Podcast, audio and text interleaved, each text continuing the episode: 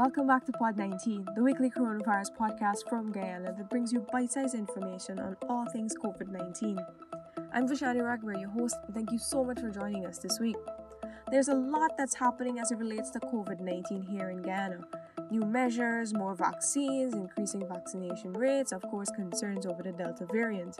But today, I'd really like to navigate the newly updated COVID 19 emergency measures that have been published in our official gazette and later I want to also talk about our vaccination rollout. As per normal, these measures are released just before the beginning of a new month to sort of guide our actions within the pandemic for the month ahead.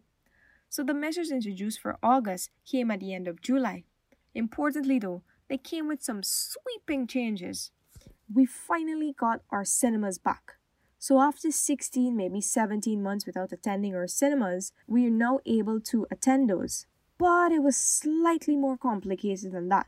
The reopening of cinemas came with a restriction on the sale of concessions, and our two local cinemas, Movietown Guyana and Caribbean Cinemas, released public statements stating that they would not be able to open unless they're able to sell their snacks and drinks.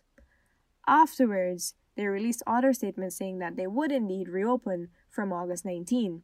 But that's not even the most interesting or perhaps controversial part of these new measures vaccinations and the implications for people who aren't vaccinated has actually become a really strong focus, sort of dictating how we operate in this pandemic from now on. First of all, let's talk about accessing government services. Now, unless you're vaccinated, and when I say vaccinated, I mean you must have at least one dose of a COVID 19 vaccine. So, unless you're vaccinated, you can't just walk into an agency and access services. You have to make an appointment.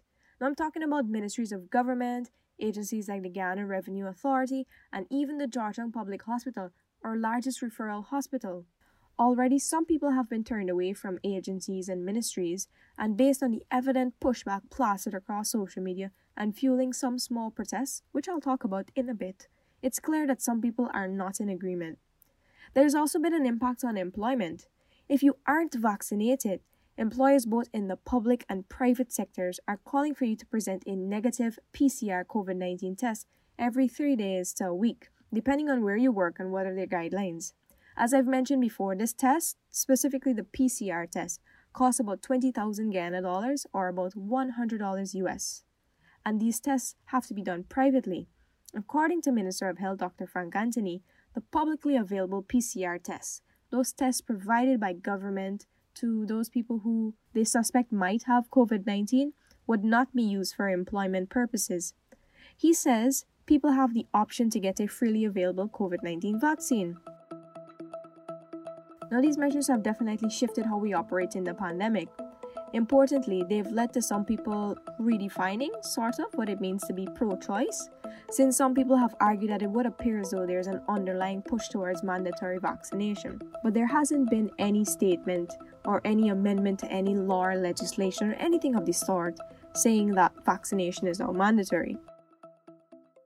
Outside of Guyana, but still in the Caribbean, the Prime Minister of St. Vincent and the Grenadines, Dr. Ralph Gonsalves, was recently struck in his head during what was reported as a protest against mandatory vaccination. In Guyana, we've had some protests in Region 10 after unvaccinated staff of the Linden Hospital complex and unvaccinated citizens were denied entry. Following those protests, however, the health minister granted a two week compliance period before the measures take effect. This means basically that the unvaccinated people have about two weeks to get vaccinated. Some people believe that this two week period has opened the doors for further lobbying on a relaxation of the guidelines, so a relaxation on the restrictions to accessing government services unless you're vaccinated. Other people, like Deron Adams, who is the regional chairman of Region 10, uh, see this period as a time to roll out a more robust or aggressive vaccination information campaign to sort of encourage people to get vaccinated on their own by telling them about the benefits of vaccination and sort of trying to dispel some of the misinformation and misconceptions they have of vaccines. As an upside to these measures, though, the country has seen a rather significant uptake in vaccinations.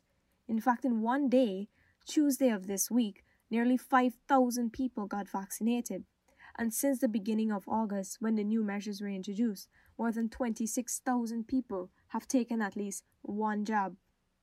We're definitely in some interesting times where vaccinations have been proven to help protect people from the more severe and life threatening forms of the coronavirus, but still, small pockets of people are against the idea of getting vaccinated at this point in time, if ever at all. Therefore, perhaps, this means that the relevant authorities need to redouble their efforts on public education and addressing some of the root causes of why people just do not want to get vaccinated. Otherwise, these measures could really complicate things. And that's all for this week's episode of Pod 19. Thank you for joining us. If you have any questions, concerns, or comments, please feel free to reach out to us via our Facebook, Instagram, or Twitter accounts at the Newsroom Guyana, or send us an email at news.newsroomgy.